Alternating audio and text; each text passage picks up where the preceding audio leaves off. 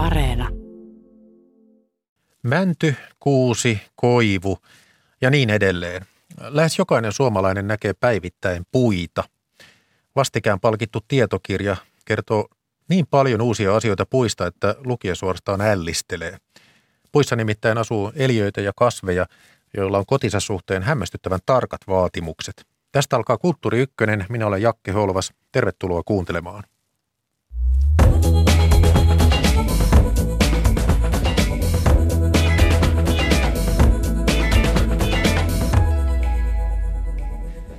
Metsänhoitaja, metsäekologian lehtori Tampereen ammattikorkeakoulusta Petri Ketotokoi. Tervetuloa. Kiitos. Ja etäyhteydellä keskusteluun osallistuu Luonnonvarakeskuksen tutkija Juha Siitonen. Tervetuloa. Kiitoksia. Teidän kirjoittama kirja Puiden asukkaat, Suomen puiden seuralaislajit valittiin vuoden 2021 tiedekirjaksi. Siinä palkitsijoita ovat Suomen tiedekustantajien liitto yhdessä tieteellisten seuraajan valtuuskunnan kanssa ja palkinto on suuruudeltaan 25 000 euroa. Tuliko palkinto yllätyksenä, Petri? No totta kai, ainahan tällainen tulee yllätyksenä. Itse asiassa olin syötteellä hiihton ladulla, kun tämä ilahduttava puhelu tuli ja kyllähän siinä tietysti vähän piti ensiksi seisahtua, mutta sitten kyllä hiihto jatkui entistä pontevammin potkuin. Entä Juha? Öö, kyllä ja ei.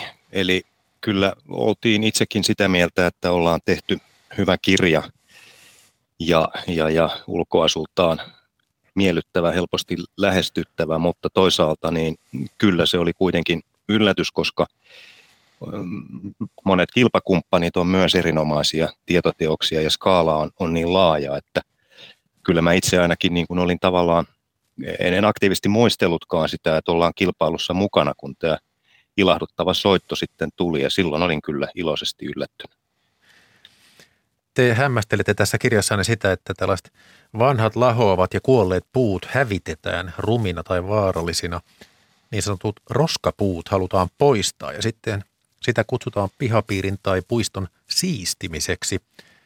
Miten syvää juurtunut tällainen asenne teidän mielestä on? Kyllähän se on hyvin syvää juurtunut mielestäni ja siihen törmää aika usein, vaikka kaupunkimetsissä ja lähellä pihapiirejä ja tämmöistä niin yleensä halutaan, jos vähänkin puu rupeaa vanhenemaan, niin se sitten halut, ruvetaan nähdä enemmän tämmöisenä niin kuin riskinä. Silloinkin vaikka mitä todellista riskiä olisikaan. Ja, ja usein olisi kuitenkin paljon muitakin mahdollisuuksia kuin kaataa se puu, että siitä nyt voisi tehdä sitten joko rajoittaa kulkua siinä ympärillä tai tehdä sitä joku pökkölä vähintäänkin, että usein pitäisi tarkastella muita vaihtoehtoja ennen kuin siihen kaatamiseen lähdetään.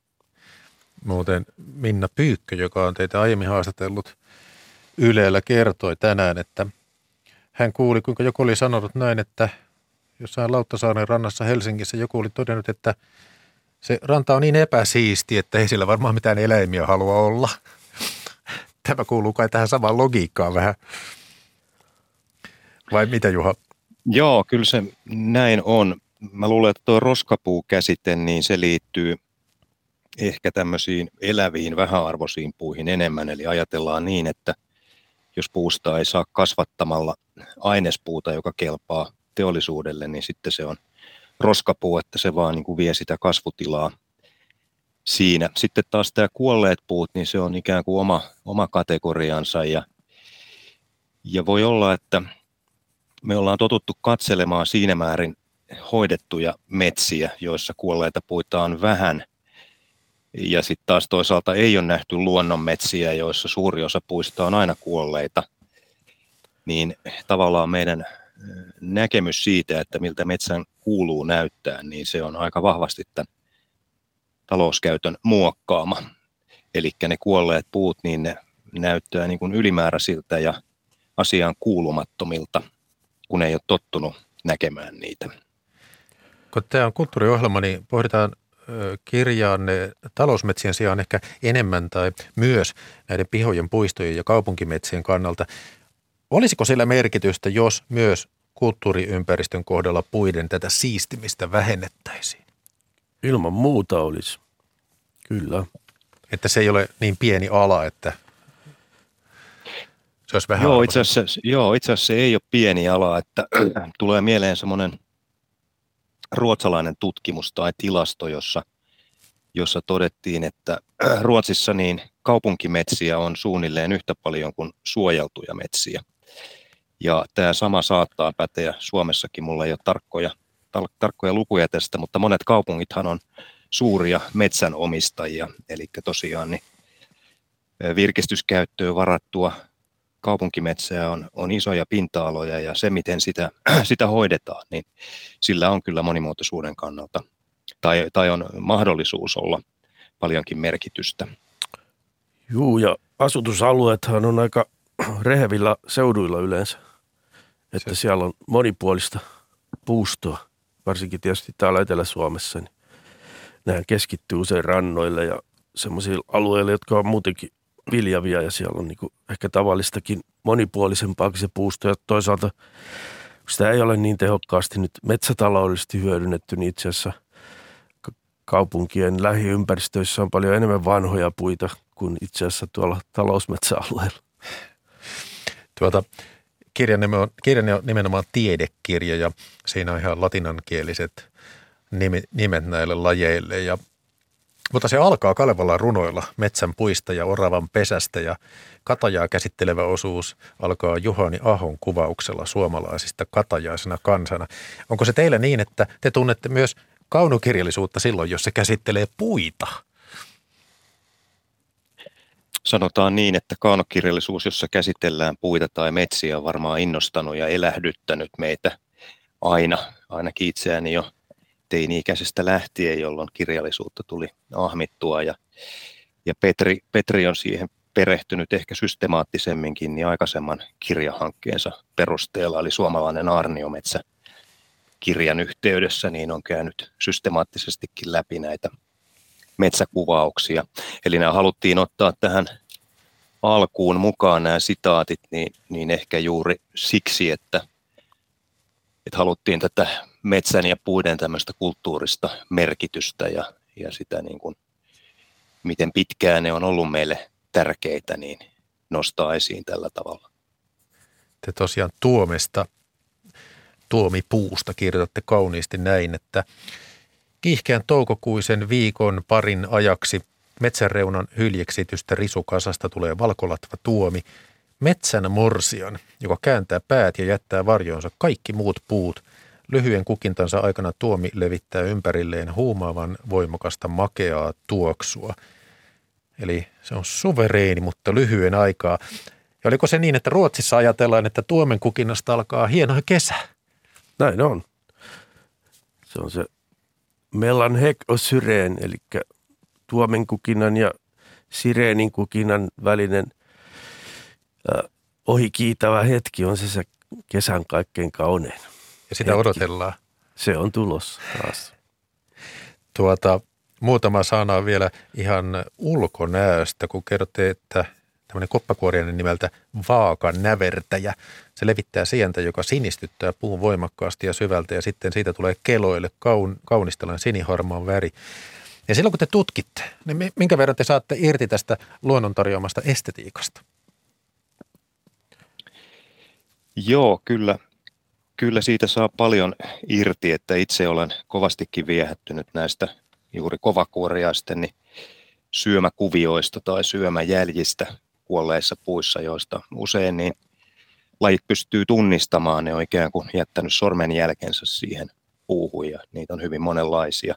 Esimerkiksi tuo vaakanävertäjä, minkä mainitsit, niin se on hyvin helppo, helppo tuntea. Se on vähän niin kuin semmoinen, kun piirretään lentävä lokki, siluetti, sellainen – litistetty V, niin se on vähän saman näköinen se vaakanavertajan syömäkuvio ja sitten siinä on semmoinen toukkien tekemä reikärivi rivi tämän tota siluetin kummallakin puolella ja se on sinänsä kovin koristeellinen ja vielä kun se on sinistänyt sen kelopuun pinnan kauniin harmaa siniseksi, niin siinä on paljon estetiikkaa. Se on jännä ja se on nimenomaan niin, että jos näkee tietyn kuvioisen syömäjäljen, niin siitä voi päätellä, että se ei voi olla mikään toinen. Onko se näin tosi? Kyllä, kyllä se joo, ei tietysti ihan kaikissa tapauksissa ja Ja kaikki lajit ei tee näkyviä syömäjälkiä puuhun. Ne elää esimerkiksi niin lahossa puussa, että sinne jää lähinnä vaan purun täyttämiä käytäviä, mutta aika suuri osa esimerkiksi Suomen 800 kuolleilla puilla elävästä kovakuoriaisesta, niin hyvinkin parisataa lajia pystyy tunnistamaan näiden syömäjälkien perusteella. Hämmästyttävää. Sitten kirjastanne näki myös, että esimerkiksi tällainen sieni nimeltä orapihlajan katajan ruoste, se on läheltä katsottuna tosi jännä, tämmöinen oranssi ilmestys, ihan ikään kuin tämmöisiä pieniä banaaneja, että kaikkea siitä oppii. Mutta oma ilonsa on myös näiden teidän tutkimien kasvien ja olentojen nimet. On esimerkiksi hassunimisiä kovakuoriaisia. Männyn paksun tyvikarnan alla syö nilaa tällainen kovakuoriainen kuin tyvipikikärsäkäs. Ja sitten kaarnakuoriaisissa on pikakirjoittaja, pötkykaarnakuoriainen. Miten se on, hymyilyttääkö teidän perheenjäseniä näiden kaatuneiden puiden nilansyöjien nimet, kun te kerrotte, että tällaista tuli tänään tutkittua? Kyllähän niissä on paljon luovuutta käytetty näissä nimeissä, nimissä ja kyllä ne muakin huvittaa. Edelleenkin. Kyllä, joo. Joo, noin mielenkiintoisia noin kovakuoriaisten suomenkieliset nimet, eli aika monet niistä on tosi vanhoja. Ne on ihan Lönnruutin sanakirjoista jo lähtöisin, niin kuin vaikka Sarvijaakko nimitys, niin on tosiaan näitä 1800-luvulta alkaen. Mutta sitten erityisen luova ja, ja paljon koppisten nimiä keksinyt henkilö oli metsäeläintieteen ensimmäinen professori Uunio Saalas, joka on tehnyt muun muassa Suomen metsähyönteiset nimisen kirjan 40-luvun loppupuolella. Ja Saalas aika paljon kehitti tätä suomalaista kovakuoriaisnimistöä ja monet niistä on edelleenkin käytössä ja sen jälkeen sitten tämmöiset hyönteistieteelliset nimistötoimikunnat on esimerkiksi uhanalaisarviointien yhteydessä on ollut tarpeen keksiä näille lajeille suomenkielisiä nimiä, jos ne on puuttuneet, jotta niistä voidaan yleistajuisissa teksteissä puhua, koska jos tosiaan vaan mainitaan latinalainen nimi, niin se ei jää, jää kenellekään mieleen. Ja, se on aika, aika tosiaan niin vanhaa ja, ja, ja silläkin on tämmöinen mielenkiintoinen kulttuurihistoriallinen tausta tällä vaikka nyt kovakuoriaisten nimistöllä. Joo, se on aika tärkeää. Mun mielestä tavallaan saa semmoisen jonkunlaisen identiteetin vasta sitten, kun niillä on suomalainen nimi. Joo, ja jääriä on paljon. Sitähän sanotaan ihmisestä, joka on periksi antamaton tai vähän hankala, että hän on jäärä. Ymmärrättekö tämän yhteyden näihin jääriin, jotka ovat sitten näitä kuoriaisia? Joo, tosin se ei ole siitä periksi antamattomuudesta tässä tapauksessa, vaan se liittyy siihen, että tosiaan jäärähän on tämmöinen, onko se nyt vanha lammas vai vanha vuohi, jolla on urospuolinen, jolla on komeet sarvet ja sarvijäärillä, niin niillähän on kanssa mahtavat tuntosarvet, joilla ruumiin pituiset tai sitä pidemmät ja niistä karvista tuntos, tuntosarvista tulee sitten mieleyhtymä jäärään, että ja se on varmaan tämmöistä vanhaa kansanomasta nimistöä tosiaan. 1800-luvulta tai sitäkin, sitäkin vanhempaa. Tuota, ja jos... sitten taas Lin, Linné, joka oli siis ruotsalainen tämän latinalaisen kaksiosaisen nimistön isä, niin hän nimesi monia jääriä 1700-1800-luvulla niin tämmöisten käsityöläisammattien mukaan, että siellä on suutaria ja räätäliä ja kankuria ja nahkuria ja nämä on otettu sieltä sitten suomenkielisiksikin nimiksi. Totta. Yksi tämän teidän kirjan Puiden asukkaat jännittävä piirre on ikään kuin ryhmittely sellaisilla tavoilla, joita ei tule ajatelleeksi. Että puissa elää sieniä ja pikkuruisia eläimiä niin kuin tällä tavalla, että jotkut lajit elää nimenomaan nuorissa puissa, vesakoissa, jotkut asuu korkealla, jotkut matalalla puussa, jotkut varjoisissa metsissä, toiset valoisissa, eri lajit maahan kuolleissa puissa ja sitten toiset pystyyn kuolleissa ja – Sekin merkitsee, että kuoleeko puu varjossa vai aurinkopaikassa, onko se kosteen vai kuiva kuollut puu. Ja sitten näihin vastakuolleisiin puihin, esimerkiksi puu, jossa on vielä kuori, niin tulee tietyt lajit. Ja sitten kaatuneihin puihin ensin nilan syöjistä, kun nila on käytetty, niin tulee uusia asukkoita. Ja on sellaisia lajeja, jotka munii puulajin vauriokohtiin ja sitten jos on jäänyt vain kanto, niin siihen tulee tiettyjä lajeja. Onko tämä teidän ryhmittely, onko tämä ihan niin kuin kansainvälisestikin uutta? Onko tällaista tehty aiemmin? No oikeastaan me haluttiin just tällä tavalla, että usein näitä lajeja esitellään niin kuin systemaattiikan perusteella niin kuin tiettyjä lajiryhmiä. Me haluttiin just lähteä tästä elinympäristöistä. Joo. Että minkälaisissa puissa elää ja sitten käsitellään niin kuin kaikkia lajeja, mitä, mitä siinä sen kaltaisessa nuoressa tai vanhassa tai kuolleessa puussa eri puulajalla esiintyy. Että, et en tiedä nyt, oliko se nyt se oli semmoinen niin ekologinen lähestymistapa meillä. Että mun se on niin kuin tärkeä näkökulma ja sillä avaa tätä asiaa ehkä nimenomaan tätä luonnon monimuotoisuus on vähän tämmöinen abstrakti käsite, että tällä tavalla se pystyy paremmin konkretisoimaan, kun jokainen pystyy tunnistamaan, vaikka ei näitä lajeja tunnistaisi, niin pystyy tunnistamaan sen tietyn kaltaisen puuyksilön Joo. kyllä tuolla metsässä. Ihan totta. Mikä niiden elinympäristö on, niin se on aika helppoa. Eli tota, jos te näette esimerkiksi vastikään maahan katkenneen koivun, niin osaatteko te päätellä, että keitä siellä todennäköisesti asustaa? Joo, kyllä se on, se on hyvinkin tosiaan, niin laisto määräytyy aika pitkälti sen mukaan, että mistä puulajista on kyse ja, ja kuinka äskettäin kuollut se on. Eli jos nähdään semmoinen vastakaatunut koivu niin hyvin jo ilman, että sitä käy katsomassa, niin voi etukäteen arvata, mitä lajeja siitä nyt ainakin löytyy. Mutta tosiaan näistä jaotteluista, mitä mainitsit, niin semmoinen tärkeä tämän kirjan puulaji-esittelyiden läpikulkeva idea on juuri se, että tässä on jaettu puut tämän elinkaarensa mukaan niin kuin nuoriin puihin, sitten tämmöisiin keski-ikäisiin, hyväkasvuisiin puihin, ja sitten on taas vanhat, eli niin kuin metsätaloudellisessa mielessä yliikäiset puut, niin, niin on tämmöinen ihan oma ympäristönsä ja sitten kuolleet puut.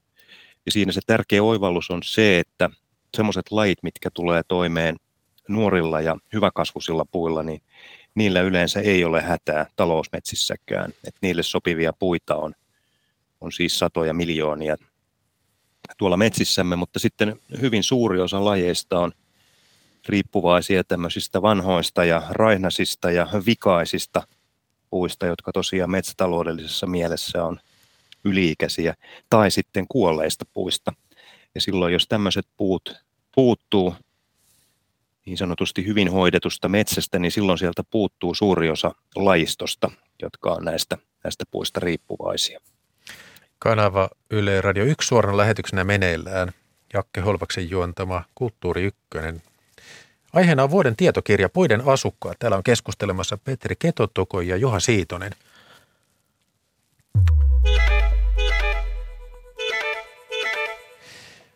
Kysyisin sen verran henkilökohtaista kysymystä teiltä, kun on vähän niin kuin totumpaa, jos joku innostuu sanotaan kotkasta tai lepakosta tai näyttävästä perhoslajista, mutta teidän mielenkiinto kohdistuu muun muassa eliöihin, jotka hyötyy lahoamisesta – Eli teillä on ymmärrystä pieneläin- ja kasvilajistolle, josta harva ihminen niin kuin suoranaisesti saa iloa tai hyötyy, siis esimerkiksi lahuttajasienet ja kuoriaiset, niin miten te ja missä iässä kiinnostuitte näistä asioista? Jos vaikka Juha Siitonen aloittaa. Joo, no mulla on tämmöinen tosiaan tämmöinen lajistoihmisen tausta ja voisi sanoa, että suorastaan lajistoihmisen näkökulma maailmaan. Eli tosiaan niin tarkastelen maailmaa näiden lajien, niiden elinympäristöjen kautta aika usein. Ja mulla heräsi kiinnostus hyönteisiin niin jo ihan pikkupoikana ja seitsemänvuotiaana sain hyönteislaatikoja, hyönteisneuloja ja rupesin keräilemään hyönteisiä. Ja silloin olin kiinnostunut erityisesti näistä, mitkä mainitsitkin, näistä näyttävistä perhosista ja ja oli perhoskirjoja ja, ja mulla oli kokoelma, jossa oli kaikenlaisia hyönteisiä, mutta sitten 11-vuotiaana niin jostain syystä, muistaakseni se johtui siitä, että oli hyvin kylmä ja sateinen alkukesä ja perhosia ei ollut liikenteessä, mutta sen sijaan koppiksi ja kovakuoriaisia löytyy esimerkiksi kiviä kääntelemällä sieltä kesäpaikan pihan ympäristöstä, niin, niin silloin päätin, että erikoistunkin näihin kovakuoriaisiin ja sillä tiellä olen sitten pysynyt. Ja sitten lintuja aloin harrastaa 13-vuotiaana ja, ja sitten näihin kääpiin niin on vasta työn kautta, tutkimustyön kautta yhteistyössä Reijo Penttilän kanssa niin niin 30-vuotiaana tai vähän sen jälkeen niin kiinnostunut niistä. Joo. Mikä on Petri Ketotokoin tausta tähän näin, että lopulta tutkit jopa näitä kuolleita puita? No oma tämmöinen lajistokiinnostus alkoi lukioaikoina niin kuin lintuharrastuksena, että se oli mulla se sisääntuloväylä, että, että toki mun äiti oli biologi, joka tunsi kasveja ja hyönteisiä. Mulle niitä ihan pienenä lapsenakin on niin kuin esitellyt, että katsospas, tuossa on Ritari Perhonen. Että jotain semmoista tietenkin aika paljon tullut sitä kautta, että siellä on siis viettänyt kaikki lapsuuteni kesät Merikarvialla saaressa aika semmoisessa, se oli vanha kalastajatila, jossa oli semmoista niittyä siinä, pieni pihapiiri ja tietysti saaristossa on se on monipuolista luontoa ja siellä tietysti niin kuin sitä väkisin näki niin kuin koko ajan, joka päivä monenlaista, mutta ehkä se omaehtoinen kiinnostus lähti kuitenkin just lintuharrastuksesta.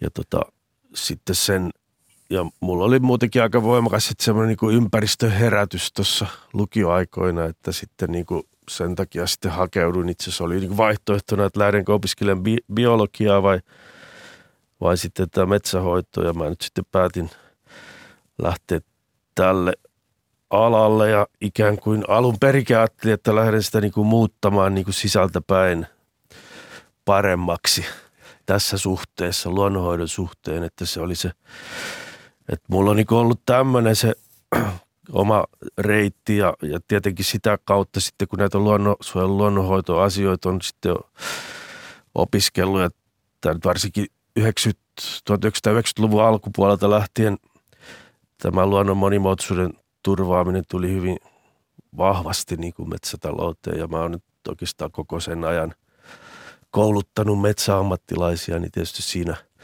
työssä, että on ollut tämmöisen niin tiedon välittäjänä tämän tutkimuksen ja käytännön metsätalouden välillä, niin siinä on tietysti sitten saanut, on ollut mahdollisuus aika hyvinkin monipuolisesti tämä aihepiiri kyllä Joo. paneutua. No hei, edetään puulajeittain, siis puita, joita käsittelitte tässä kirjassa, ne puiden asukkaat. Ehkä semmoinen yleislinja siinä on se, että kuvataan puuta syöviä toukkia. Ja sitten kun sitä lukee, niin huomaa, että kas kas, että tämähän onkin sitten tämä tietyn yöperhosen toukka. Ja yksi niistä on mäntykiitä ja se on ihmeellinen tosiaan, se lentää kuin kolibri kukissa – nimensä mukaisesti sen toukat ovat männyssä. Missä, missä, missä kohtaa mentyä ovat mäntykiitäjän toukat? Ne on siellä korkealla latvuksessa, että ei niitä yleensä näe, että toukka on aika iso. Se voi olla jopa tämmöinen kahdeksan sentin pituinen ja vihreä valkojuovainen toukka, että niin kuin useat männyn neulasia syövät perhostoukat on, koska se on hyvä. Samalla lailla kuin männyn neulasessakin on ne tämmöisiä valkoiset ilmarakojuovat siellä kääntöpuolella, niin nämä niin kuin jäljittelee hyvin, oikein erinomaisen hyvin näitä männyn neulasen värityksiä. Eli hienoja juttuja tapahtuu korkealla mäntyjen latvuksissa, jonne ihminen ei pääse. Näistä kuoriaisista männyssä on tämmöinen soukkahukka. Sanotte, että se on peto, joka saalistaa toukkia ja munia ja syö sieniä. Eli, eli tota, sienet on myös näiden koppakuoriaisten ravintoa. Tämmöinenkin kävi ilmi kirjastonne. Joo, niissä lahopuussa elävissä koppakuoriaisissa, niin kovakuoriaissa niin itse asiassa aika suuri osa on sienensyöjiä ja sitten on petoja ja, ja ihan sellaista niin kuin kuivaa puuta syöviä lajeja on aika vähän, että siinä on liian vähän valkuaisaineita hyönteisten ravinnoksi, että yleensä sen pitää olla jonkun sienen ennakkoon lahottamaan, että se tulee sopivaksi syötäväksi. Ja, ja tosiaan niin toi laji, minkä mainitsit, niin se on semmoinen kaarnakuoriaisten seurassa vastakuolleissa puissa esiintyvä laji, mikä tulee heti kaarnakuoriaisten jälkeen sinne ja elää, elää kuoren alla ja ilmeisesti etupäässä syö sinistä ja sieniä, sinistä ja sienten rihmastoja, mitkä sitten ne karnakuoreajat on taas tuonut mukanaan sinne puuhun. Nämä oli Eli mielen... siellä on heti ensimmäis, ensimmäisenä kesänä, kun puu kuolee, niin siellä on ihan niin kuin muutamassa viikossa on hyvin rikas lajisto, jossa on karnakuoria ja sitten kymmeniä muita lajeja, mitkä seuraa niitä. Joo. No sitten kuusesta, kuusen neulasia syöviä suurperhosia on kymmenkunta lajia, jotka syö nimenomaan neulasia. Ja itse käytän joskus kuusen neulasta hammastikkuna. Ja nyt luin sitä kirjasta, että jotkut toukat elävät neulasten sisällä. Olin kauhuissani tästä, mitä lajeja voi olla kuusen neulasten sisällä. Joo, no sitten sellaista sä et varmaan vahingossa käyttäisi hammastikuksi, koska se on sitten ontoksi syöty ja muuttunut liian taipuisaksi toimijakseen hammastikkuna, mutta tosiaan tämmöisissä pikkuperhosissa, pikkuperhosissa, joka on taksonomisesti vähän keinotekoinen ryhmä, mutta siinä on tämmöisiä pienikokoisia koija, koisa, koisaperhosia kuuluu tähän porukkaan, niin siellä on useita niin pieniä lajeja, että niiden toukat mahtuu neulasen sisään Joo. niin sanotusti miinaamaan sitä, eli syö sen ontoksi. Kuusella on esimerkiksi useampia tämmöisiä soukkokääriäis, soukkokääriäislajeja, jotka, joiden pienet toukat niin syö niitä ontoksi, jolloin sitten ne neulaset muuttuu semmoisiksi vaaleiksi ja läpikuultaviksi. Joo. No sitten vanhoissa kuusikoissa kerrottiin, että on tämmöisiä karikkeen lahottajia, jotka ovat nimenomaan kuusesta riippuvaisia. Siinä te mainitsitte tämän kummallisen sienen, jossa on hyytelöä. Mikä sieni se on? Joo, se on tämä hytymaljakas. Onko se yleinen? Ei se kyllä kovin yleinen ole. Että se on usein tuommoisissa harjurinnekuusikoissa itse asiassa hiekka, hiekkamaalla. Ja, ja tota, se on tällainen, se muistuttaa vähän semmoista niinku jonkunlaista – kuppia. samettista kuppia, joka on täynnä tämmöistä niin hyytelöä. Nahkasta tai samettista, sitten niin matanvärinen ruskea kuppi noin 10 sentin. Joo. Kokoinen suurin piirtein halkasijalta, joka on täynnä sitten niin hyytelöä. Joo.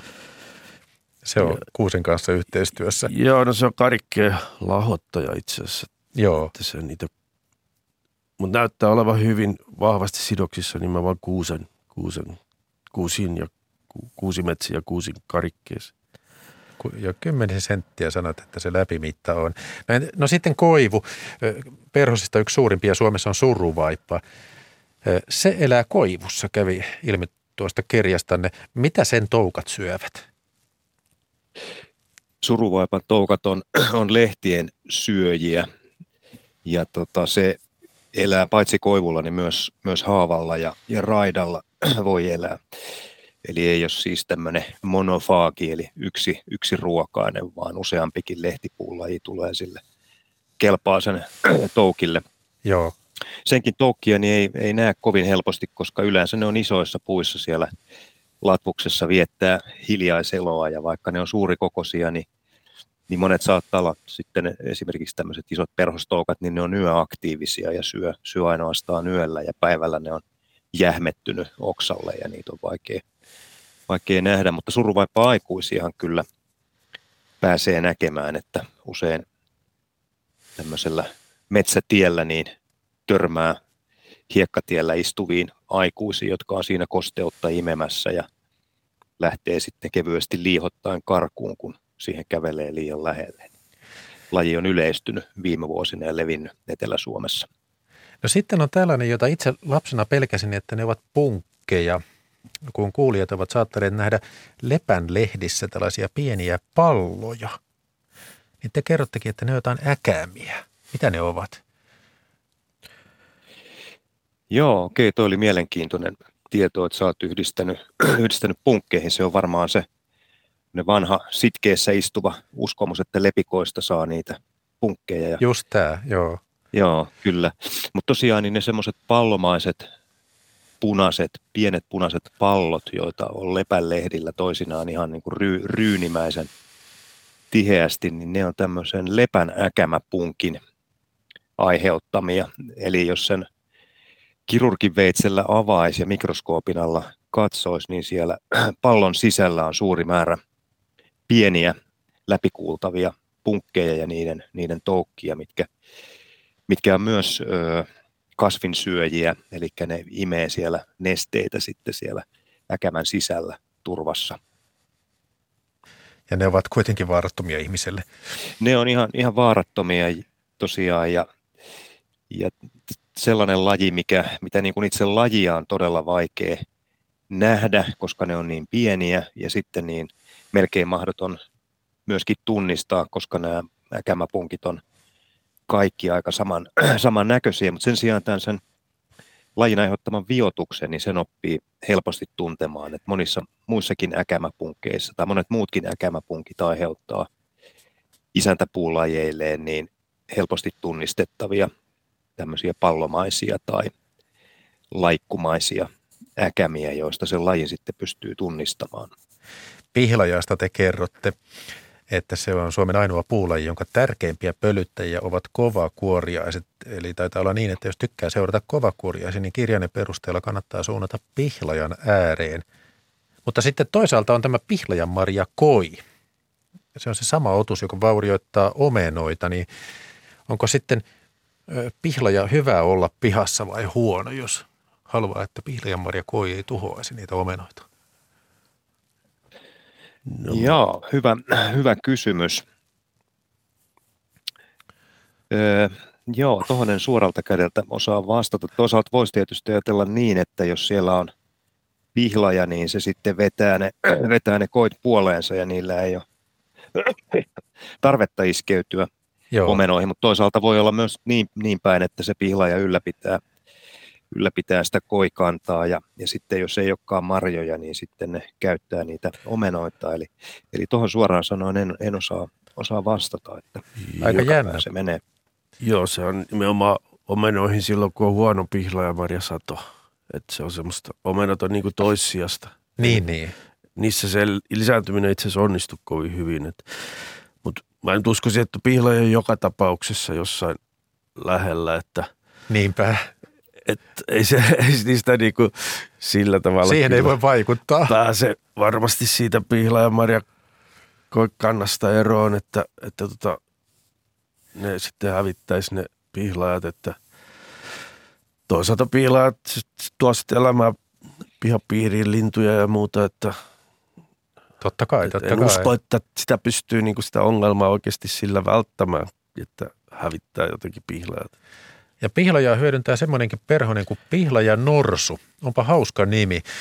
Millainen se on ja missä päin Suomeista esiintyy? Pihlajan norsu on semmoinen, se on hyvin suuri kokonen. Mä luulen, että se, sen nimi on ehkä siitä valtavasta koosta tullut. Se on paksoruumiinen. Kuulijat pelästyvät. Vaalean, joo, vaalean, vaalean kellertävä ja, ja tota, siipikärkiväli on kymmenkunta senttimetriä. Se on tämmöinen eteläinen ja kaakkoinen laji levinneisyydeltään, joka Joo. on lämpimis, lämpimillä paikoilla, niin kuin rinteissä ja, ja sähkölinjoilla ja tämmöisissä, missä kasvaa matalaa pihlajaa, niin semmoisissa paikoissa tavattava. Ja se on yöperhonen. Se on yöperhonen, joo. No tammesta kerrotte tällaista, oikeastaan siinä hämmästytti sen kestävyys, kun totesitte, että jos toukat hallamittarin tai tammikääriäisen toukka syö tammen lehdettömäksi, niin se ehtii kasvattaa uudet lehdet vielä samana kesänä. Onko se kaiken kaikkiaan niin, että puut ovat ihmeen sisukkaita näiden, näiden toukkien kanssa? Kyllä.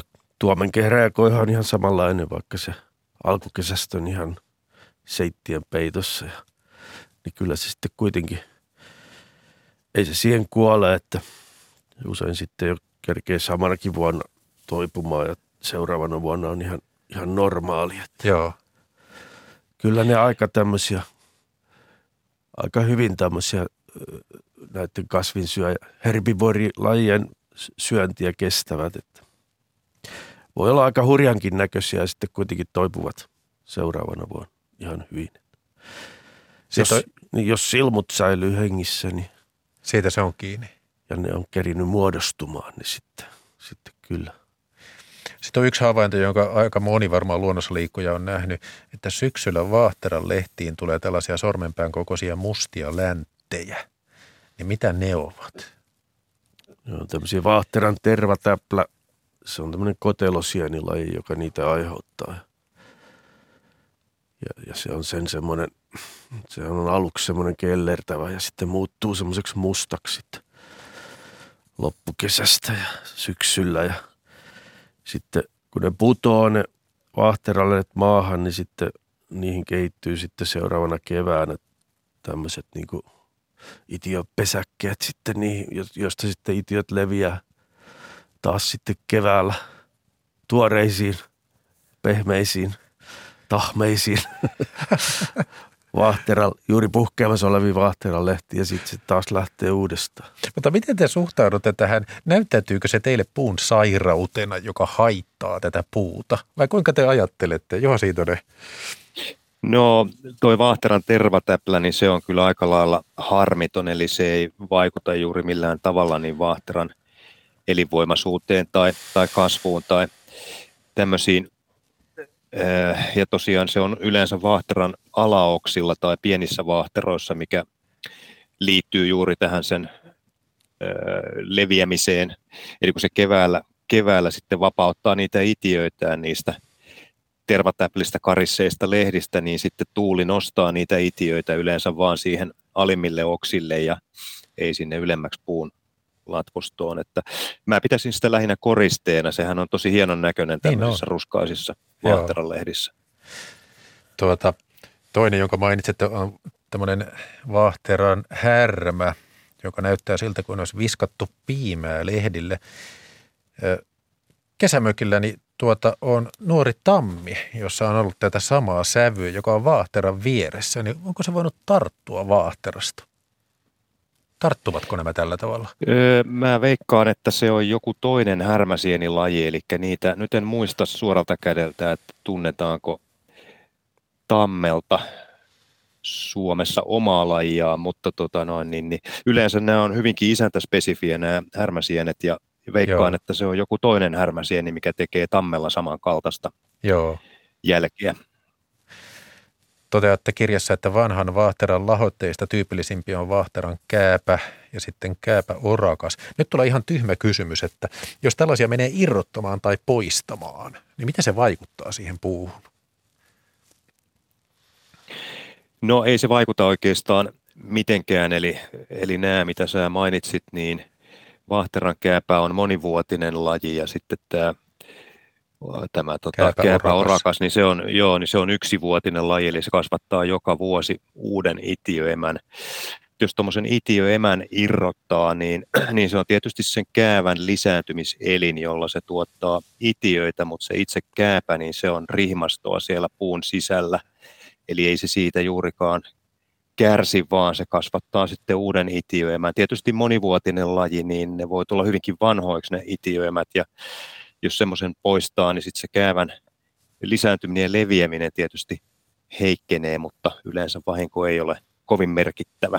Joo. Ja puulle, puulle se ei vaikuta oikeastaan sitten mitään, että se ei sen enempää haittaa kuin hyödytäkään sitä puuta sen itiöimän poistaminen, koska tosiaan kääpä on suurimmaksi osaksi niin rihmastoa siellä, puuta lahottavaa rihmastoa siellä puun sisällä. Toinen muuten tällainen, mulla on siellä kesämökillä tämmöinen kaksi metriä korkea lehmus, ja tuota, se on ylväs jalopuu, siitä tulee vielä korkea metsälehmus. Mutta kun mainitsitte tämän lehmuskiitäjän, sen toukko käyttää ravintona lehmusta ja siipien kärkiväli vaihtelee kuudesta melkein kahdeksaan senttiä. Etusiiven poikki kulkee leveä tummanvihreä vyö, niin meneekö kauan, että minulla on edes mahdollisuutta saada tämä lehmuskiitäjä sinne kulmille? Pitääkö lehmuksen olla jo iso?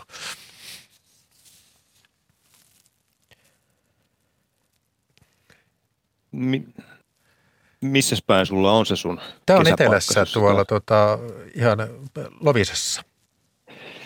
Joo, no sitten mahikset saada lehmuskiitä ja sinne on, on kyllä erinomaisen hyvät, että Lohjahan on tämmöistä lehtokeskusaluetta, jossa on paljon näitä jaloja lehtipuita ja on isoja lehmusmetsiköitäkin. Et siellä sitä lajia kyllä, kyllä on. Toinen juttu on sitten se, että kuinka todennäköisesti sä näet sen, kun sillä on niin hyvä hyvä suojaväri ja se on yöaktiivinen. Niinpä. Eli millähän se nyt saata sulle. Sun pitäisi laittaa sinne perhossyötti tai sitten tämmöinen ultravioletti lamppu siihen niin. kuistille, jolla se voisi vois saada. Tai sitten ehkä rungolta, rungolta istumassa, jos tarkastelee huolellisesti, niin voisi hyvällä tuurilla havaita. Kuuntelitte kanavaa Yle Radio 1, ohjelma on Kulttuuri 1, täällä puhutaan vuoden tietokirjasta. Keskustelemassa Petri Ketotoko ja Juha Siitonen. Jakke Holvas juontaa suoraa lähetystä.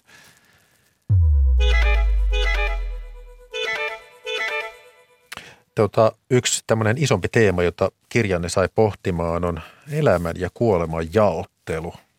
Eli se, että elämä ei pääty, kun puu kaatuu ja alkaa lahoamaan, että elämä vaan muuttuu, koska tulee uudet kasvit ja uudet pieneläjät. Tunnistatteko tämän, että teidän kirja haastaa niin kuin perintämi, per, tämmöisen perinteisen jäsentämisen ja asioiden hahmottamisen? No kyllä, mä ainakin tietyllä tavalla, musta on niin tärkeä, tärkeä pointti ymmärtää, että, että kyllä ne puut myös kuolleina ylläpitää erittäin suurta määrää elämää, että kuolleilla puilla elää siis 5000 lajia Suomessa, noin viidesosa kaikista metsälajeista. Että, ja se on jotenkin, puun kuoleminen on jotenkin totuttu näkemään jotenkin niin kuin huonona asiana, mutta kaikki, se varmaan juontaa juurensa tämmöisestä taloudellista hyötyajattelusta siitä, että meillä on niin kuin varmaan sata vuotta opetettu ajattelemaan ihmisiä näin ja näkemään niin kuin kuolleet puut jotenkin, että siinä menee resursseja hukkaa ja siinä sitten niin kuin ne levittää jotain tuholaisia ja tauteja metsään, että tämä on niin kuin ollut se vallitseva ajattelutapa, mutta tota, tätä just haluttaisiin muuttaa tässä, että näkemään nämä niin kuin kuolleet puut myös eri tavalla, että niillähän on tavattoman suuri merkitys metsäluonnossa ja luonnontilaisessa metsää kaikki puut, mitä siellä on kasvanut, niin on sinne myös kuollut, että, että se on niin se luonnollinen olotila metsässä, että siellä on paljon kuolleita puita ja niistä riippuvasta lajistoa ja sitten se on niin se luonnoton olotila, että niitä ei ole. Niin. Ja sitten oli joo, tämä, mun mielestä, joo. niin sano vaan Juha Siitonen.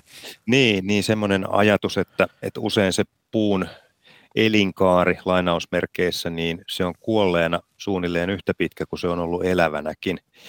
Eli jos meillä on puu, joka on elänyt satavuotiaaksi ja sitten kuollut vaikkapa joku kuusi, niin se lahoaminen siihen asti, että se häviää, niin kestää sata vuotta. Ja sitten jos meillä on tämmöisiä hyvin pitkäikäisiä puita, niin kuin vaikka mäntyjä tai tammia, jotka voi elää monisatavuotiaiksi, niin, niin mänty voi myös kuolleena säilyä monta sataa vuotta. Eli ensin pysty kelona niin helposti sata vuotta tai jopa pari sataa vuotta ja sitten kun se kaatuu, niin se on hyvin hitaasti lahoava ja se kestää varsinkin Pohjois-Suomessa niin pari sataa vuotta sen häviäminen. Eli se on todella pitkä se kuolleen puun elinkaari, jolloin se tarjoaa elinympäristöjä sitten monipuoliselle lajistolle. Joo, tämä oli hämmästyttävää tosiaan tämä, että saattaa jopa – sata toista vuotta elää kuolleena pystyssä tai pysyä siinä. Tuota, sitten en tiennyt ennen kirjaanne edes sitä, että, että kaikki vanhat lehmukset ovat onttoja ja se onttous ei vaikuta niiden ikään ja elinvoimaan. Ja samoin vanhoissa tammissa, että tuota, ne saattavat olla sisältä ovat onttoja. Eli tässäkin on vähän se, että, että tuota, sielläkin sitten alkaa jotain uutta elämää ilmeisesti – siellä onttouden pohjalla vai kuinka? No joo, tämmöisiin onttoihin onkaloihin sinne kertyy semmoista lahopuun purua, sien, missä on sienirihmastoa myös, sitä kutsutaan mulmiksi. Sinne Uusi ker- sana.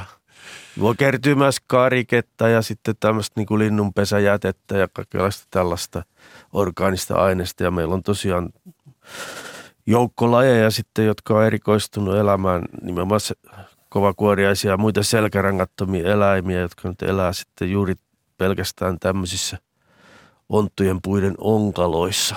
Joo, tämä on kyllä mielenkiintoista. Ja siellä oli näyttävin, oli tällainen kuin erakkokuoriainen. Millainen se on?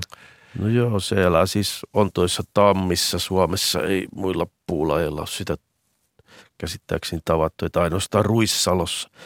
Ruissalon tammimetsässä Suomessa tavattu. Onko tavattu se... laji ja hyvin se tosiaan voi elää siellä niin kuin vuosikymmeniä niin kuin useita sukupolvia sillä että ne tule ollenkaan niin kuin ulos sieltä onkalosta. Mutta välillä niin tietysti jotkut sitten lähtee etsimään jotain uusia onkaloita ja kovin kaukaa ne ei niitä hae, että se pitäisi löytyä sitten aika, aika läheltä että kuitenkin. mielellä. Ja niissä on myös mielenkiintoisia lajeja, esimerkiksi valeskorpioneja, jotka tämmöisiäkin pieniä, pieniä vähän skorpionin näköisiä lajeja, jotka siis saksillaan voi tarttua niin kuin lintujen höyheniin tai jonkun isompia kovakuoriaislajien esimerkiksi jalkaan tai tuntosarveja. Niiden avulla nehän ei itse pysty lentämään, mutta ne voi tällainen niin kuin salamatkustajana sitten niin kuin matkata onkalosta toiseen. Kiinnostavaa. Ilmeisesti onton lehmuksenkin sisällä on harvinaisia lajeja. Joo, nämä on nämä tosiaan jaloille lehtipuille. Melkein kaikille on, on tyypillistä se, että ne tulee vanhemmiten ontoiksi.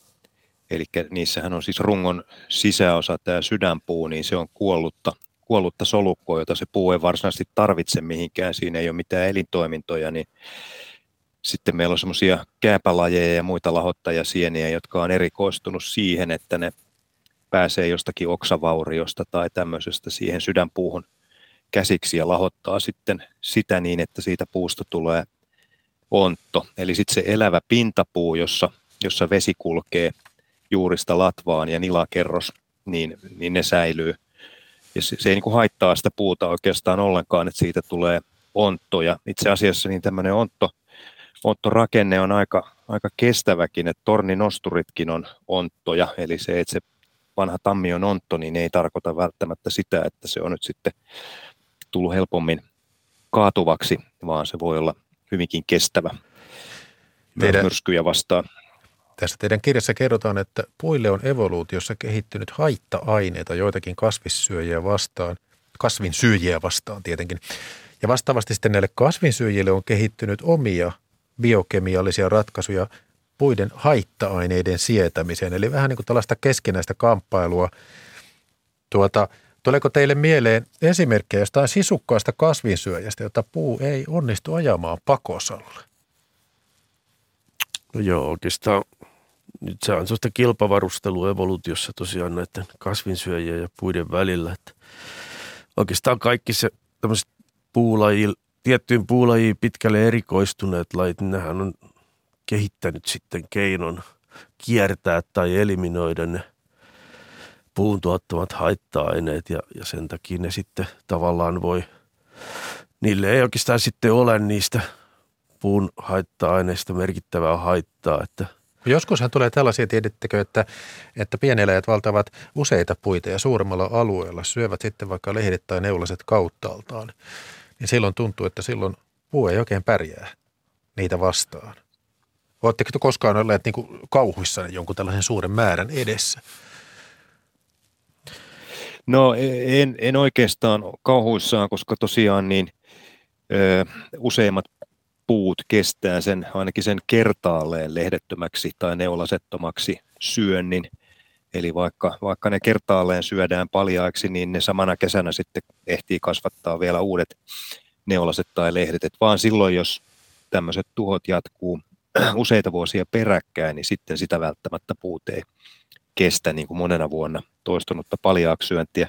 Mutta yksi tämmöinen hyvä esimerkki, mikä herättää paljon huomiota ja usein huoltakin, niin on tämä tuomen kehrääjäkoi, Aivan. Jonka, jonka toukat elää joukoittain tuomella ja erittää tämmöistä valkoista seittiä, jota ne kehrää niin paljon, että se on ikään kuin käärin liinoihin kääritty se koko puu. Se on semmoisessa valkoisessa harsossa, minkä alla ne on sitten turvassa syömässä nämä toukat. Ja sehän näyttää tosiaan hurjalta, mutta siitäkin tuomet toipuu, että sade ja tuuli sitten repii ne seitit yleensä loppukesään mennessä pois ja tuomi kasvattaa uudet lehdet, eli syksyllä ei enää, enää huomaakaan, että niitä on ollut siinä. Ja tuomen koi on muuten just tämmöinen laji, että tuomihan on aika myrkyllinen puulaji, silloin kaikki osat, osat paitsi marjat, niin on myrkyllisiä, mutta tuomen koit niin kääntää sen hyödykseen, eli ne käyttää nämä lehtien myrkyt niin omaan myrkkypuolustukseensa, eli kerää niitä itseensä, jolloin nämä toukat ei sitten maita linnuille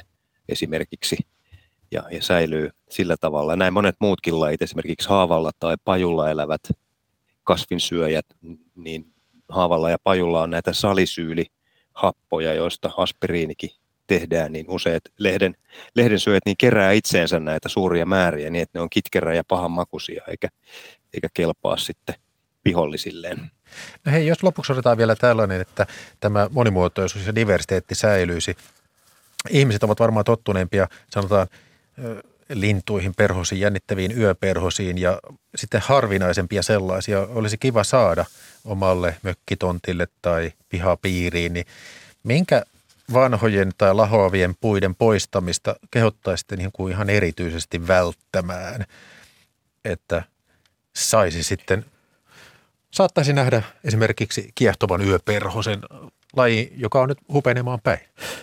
Kyllä mä sanoisin ainakin, että nämä vanhat jalopuut tämmöiset, ne on niin kuin tavattoman harvinaisia ja arvokkaita elinympäristöjä, että, että esimerkiksi niiden poistamiseen jostain puistosta tai, tai vaikka pihapiiristä, niin kannattaisi kyllä olla todella korkea kynnys. Että niitä... Ja kuolleiden, kuolleet oksat kannattaa jättää, Joo, kunhan kuol... vain eivät ole vaarallisia. Näin on. Joo, ne kuolleet oksat, jos ne haittaa vaikka nyt nurmikon leikkuuta tai sillä tavalla, niin mieluummin kuin että panee ne hakkuriin tai, tai polttaa pesässä, niin ne voisi kerätä sitten kasaa johonkin sinne pihan laitaan tai puiston laitaan semmoiseen paikkaan, missä ne ei, ei haittaa. Koska tosiaan niissä, niissä oksissa kehittyy sitten niin monia harvinaisiakin jalopuiden öö, saproksyylilajeja, eli näitä kuolleilla puulla eläviä lajeja. Kyllä mäkin tosiaan näitä vanhoja jaloja lehtipuita niin pitäisin kaikkein suurimmassa arvossa, mutta sitten toinen on tämmöiset vanhat raidat kaupunkiympäristöissä, niin ne on myös hyvin arvokkaita, paitsi lahopuulla elävälle lajistolle, niin myös siksi, että raita kukkii runsaasti aikaisin keväällä ja tarjoaa mettä monipuoliselle hyönteislajistolle. Niin se on tärkeä pölyttäjille, kuten kimalaisille, ja Kyllä. vaikuttaa sitten, kuten kerrotte kirjassa. Mustikka satoo herukkapensaisiin ja omeniin. Petri Ketotoko ja Juha Siitonen, onnittelut vielä vuoden tiedekirjapalkinnosta ja suurkiitos teille keskustelusta. Kiitos. Kiitoksia. Tietoa ohjelmasta Kulttuuri Ykkönen. Sitä tuottaa Olli Kangassalo. Tänään äänitarkkailijana toimi Juha Jelm. Juontajana oli minä Jakke Holvas.